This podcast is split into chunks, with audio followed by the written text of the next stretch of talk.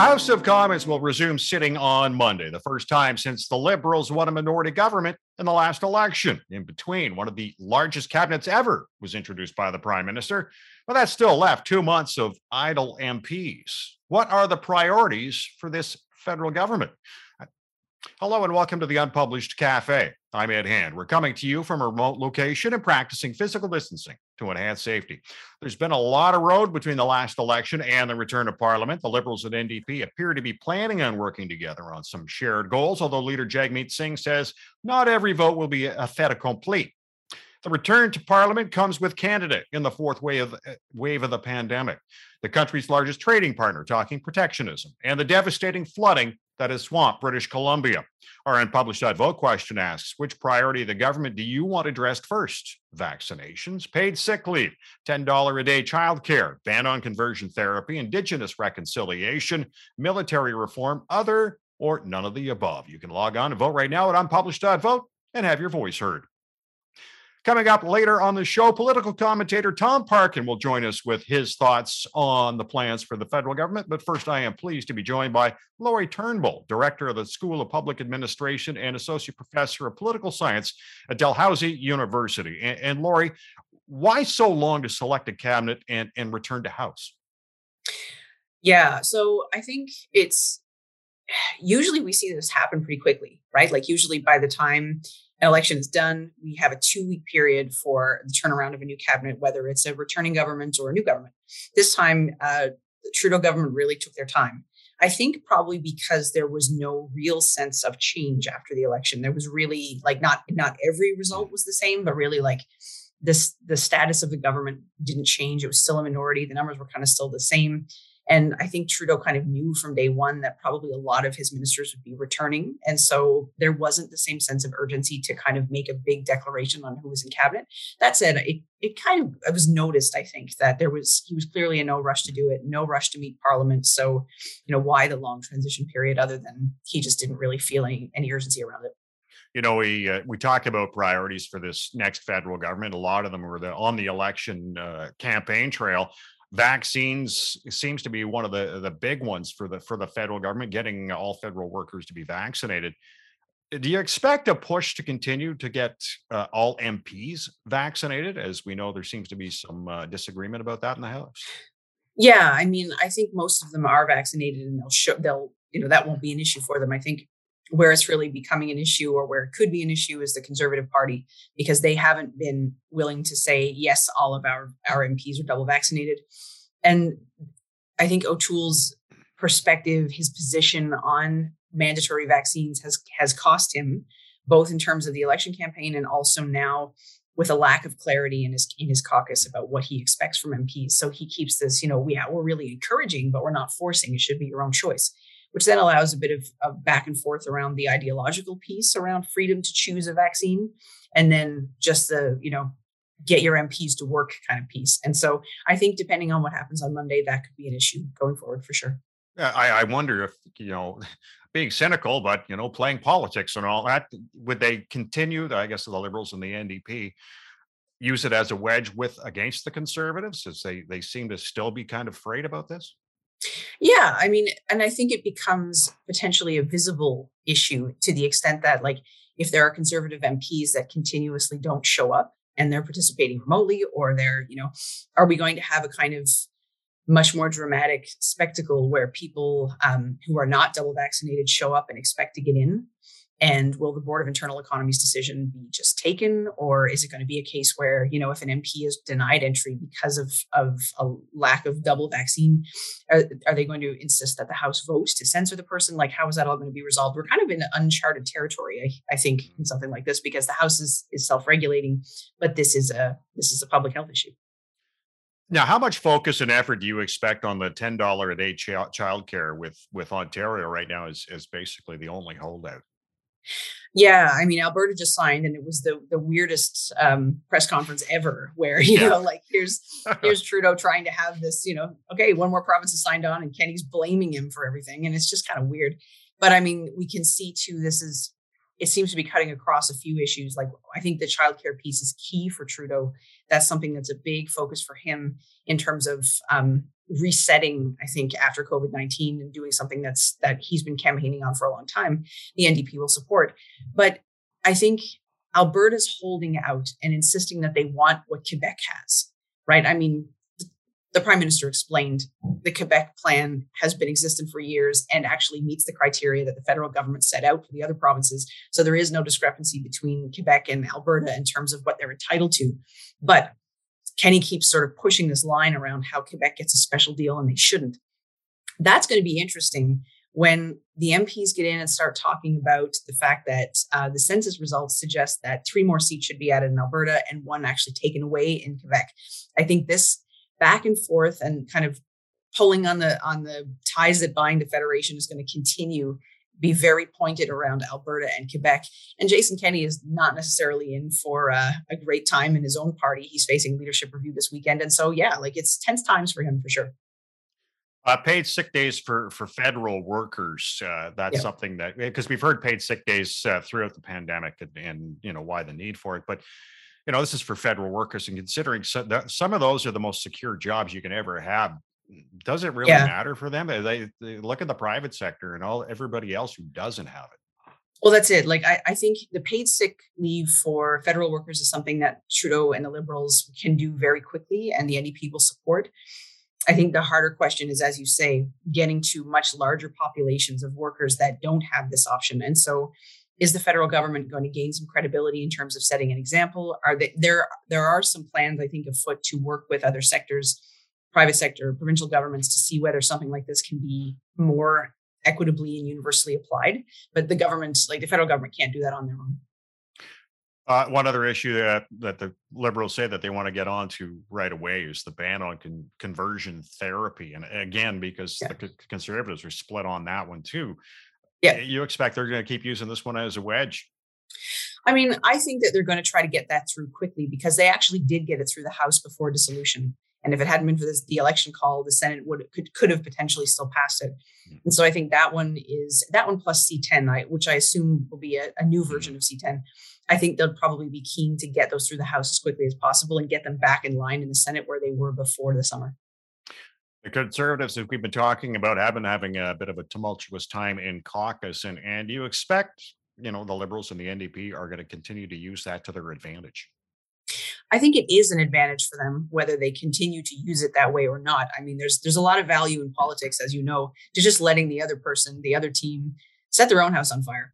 And so I don't think the liberals or the NDP are going to want to get their hands on it. They're just going to let that happen. And because the conservatives seem really like not only are they internally divided, but these factions are actually taking structure now in that there's a, a civil libertarian caucus that is really kind of at odds, I think, with O'Toole's leadership there's clear mobilization in the Senate around, um, you know, I don't know how many of them want to sign Denise Batters' uh, petition, if any, but the conservatives are rallying around her in the Senate and saying, yeah, she might be out of the national caucus, but she's still sitting with us. So clearly, you know, some, you know, not just some differences of opinion, but some organized differences around uh, Erin O'Toole you know priorities do get sidetracked by unforeseen circumstances and i'm talking about that flooding in british columbia is just devastating and do you see that stepping into in, into the priorities uh, as opposed to some of the other things absolutely like that will be i think um, an urgent issue as we go forward and i think like even when the prime minister was at the summit in the us a lot of his time in his press conferences was still spent on what's going on in British Columbia. The prime minister's back to Canada now, so I would I would think he'd probably uh, be heading out there pretty soon, and I think we'll see you know see what the government step in in terms of relief packages now that we're starting to get a clear sense of, of how that's all going to go.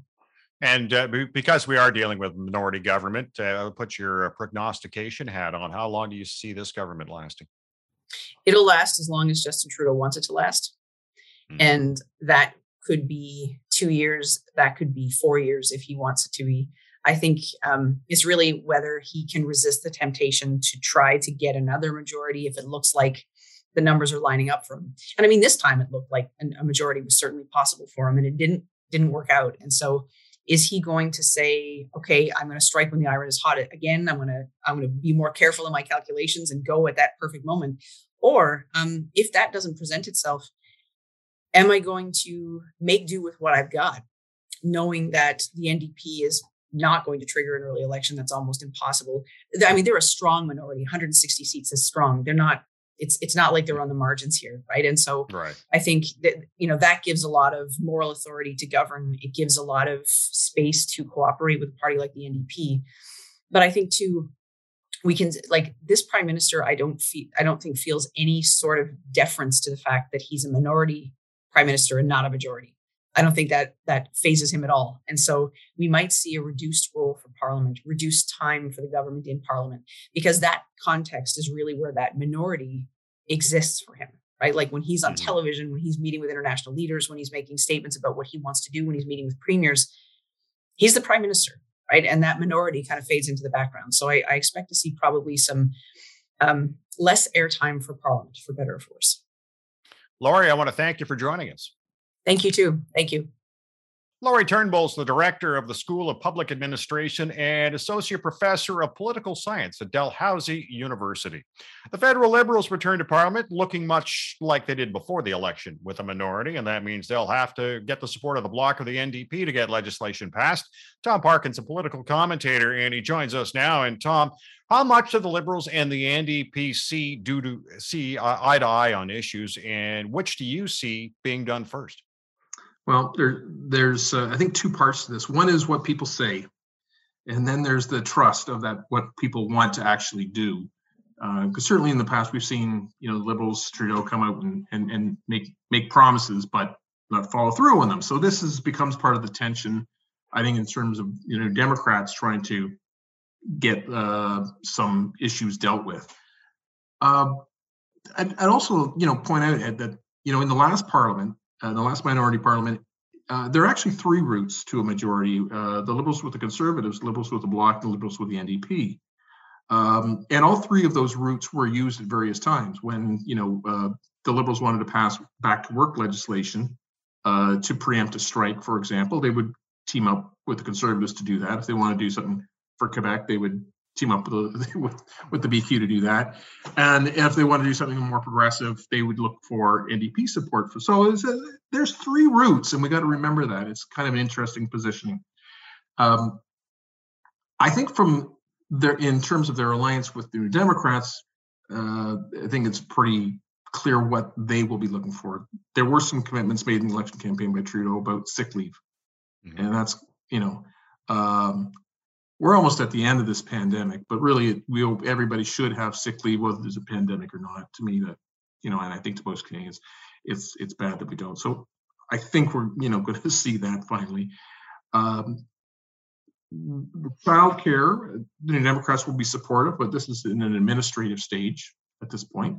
So um, this is really more reliant on uh, provincial New Democrats in opposition, mostly, although in BC in government, but mostly in, in, in you know in Ontario, uh, Manitoba, Saskatchewan, and in Alberta, they're the official opposition. So they will be in a way in a bit of an alliance with the with the federal Liberals to try and pressure provincial Conservatives to make the moves on on childcare, and that's mostly been succeeding. Ontario, notwithstanding, so far. Um, uh, there are uh, a host of issues around uh, reconciliation, which I think um, Jagmeet Singh is going to keep the pressure up on. He was already one of his things that he's done. He already took a trip up to Iqaluit this week to uh, connect with his new MP up there and meet with the local mayor, etc. So there's going to be, I think, no cessation of pressure from uh, from Singh on on that point. No, not not giving a lot of quadrant on that. I think the the more interesting things will be um, pharmacare. Uh, it was at one point uh, a, a priority. It was even in the platform of the Liberal Party it was a promise. It disappeared. Um, can that be brought back?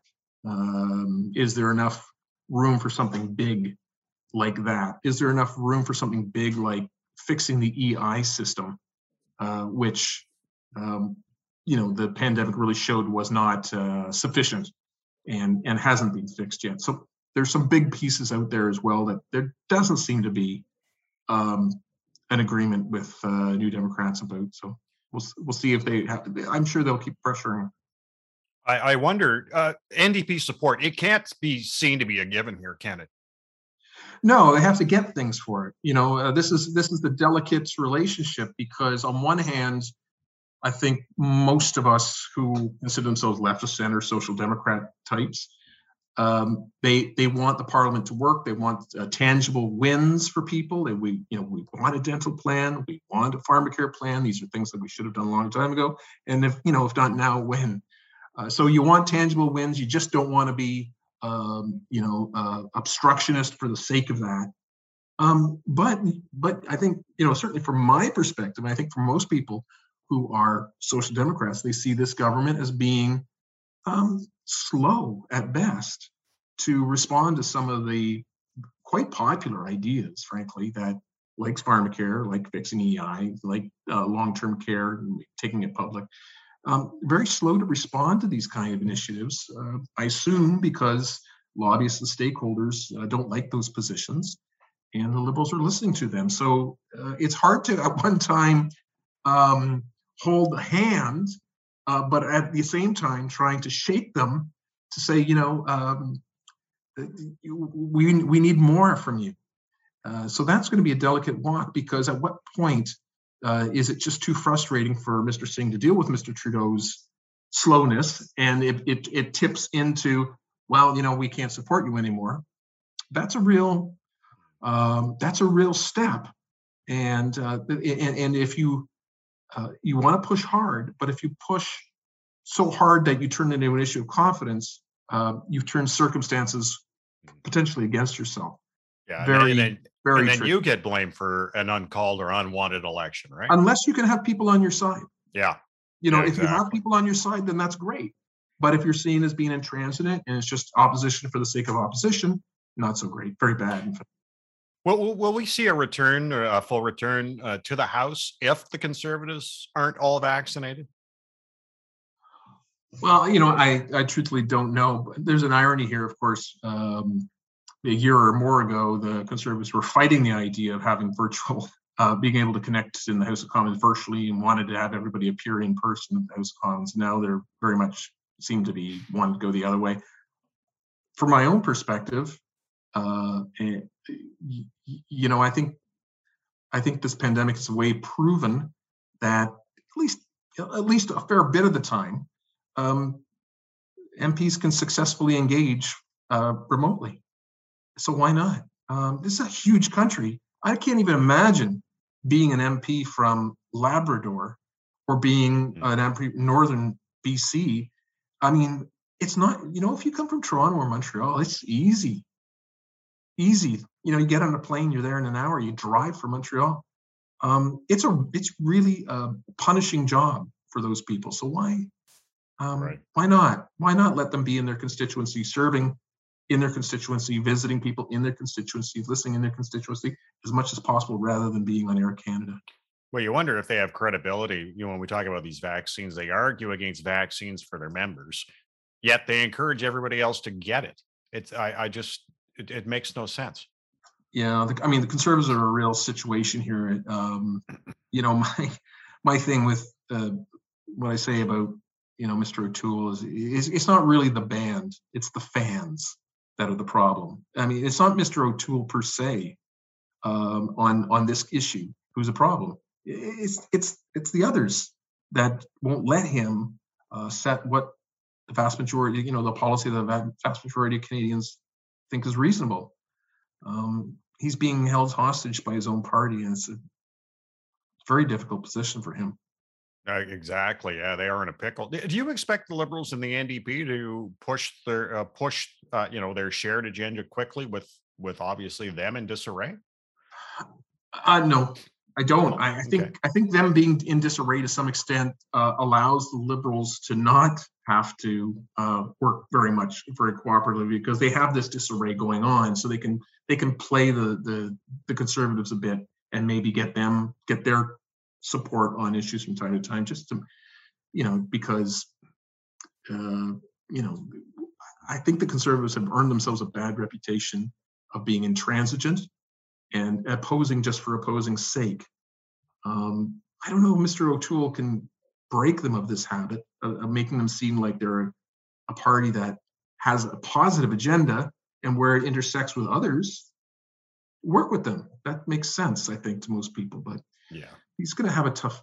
I think he's got a very tough time right now. Um, I feel sort of bad for him um, because he, he's he's you know he's he's being attacked by people who are um, not not really interested in making the Conservative Party a, a, a governing vehicle. They just want to be a sort of strange uh, outsider group. And uh, of course, the biggest story in this country over the last week is, has been the flooding in, in British Columbia. Yeah. And, and how do you see this ending, uh, uh, you know, upending priorities? Well, I, I think it puts a huge accent on climate change. Uh, I mean, when you see the devastation, the economic devastation, let alone the human loss uh, loss of life, um, you know, the argument starts to to be to be very clear that is it going to cost something to transition off fossil fuel? Yeah, it is. Is it going to cost something if we don't? Well, I think we're already seeing it. Mm. So I think for people in British Columbia who've gone through fires and now floods, um, you know, wait till we get the locusts on the prairies eating people's crops. This is this is where we're heading if we don't take a little bit more, uh, you know, start hitting goals, you know, hitting targets, not just writing targets. Tom, I want to thank you for joining us. My pleasure. Thanks, Ed. Tom Parkin is a political commentator. Our unpublished IVO question asks Which priority of the government do you want addressed first? Vaccinations, paid sick leave, $10 a day childcare, ban on conversion therapy, indigenous reconciliation, or military reform? Other or none of the above. You can log on and vote right now at unpublished.vote and have your voice heard. I want to thank our guests on the Unpublished Cafe, Dr. Lori Turnbull of Dalhousie University and political commentator Tom Parkin. And I want to thank you for watching the Unpublished Cafe. Stay safe. I'm Ed Hand.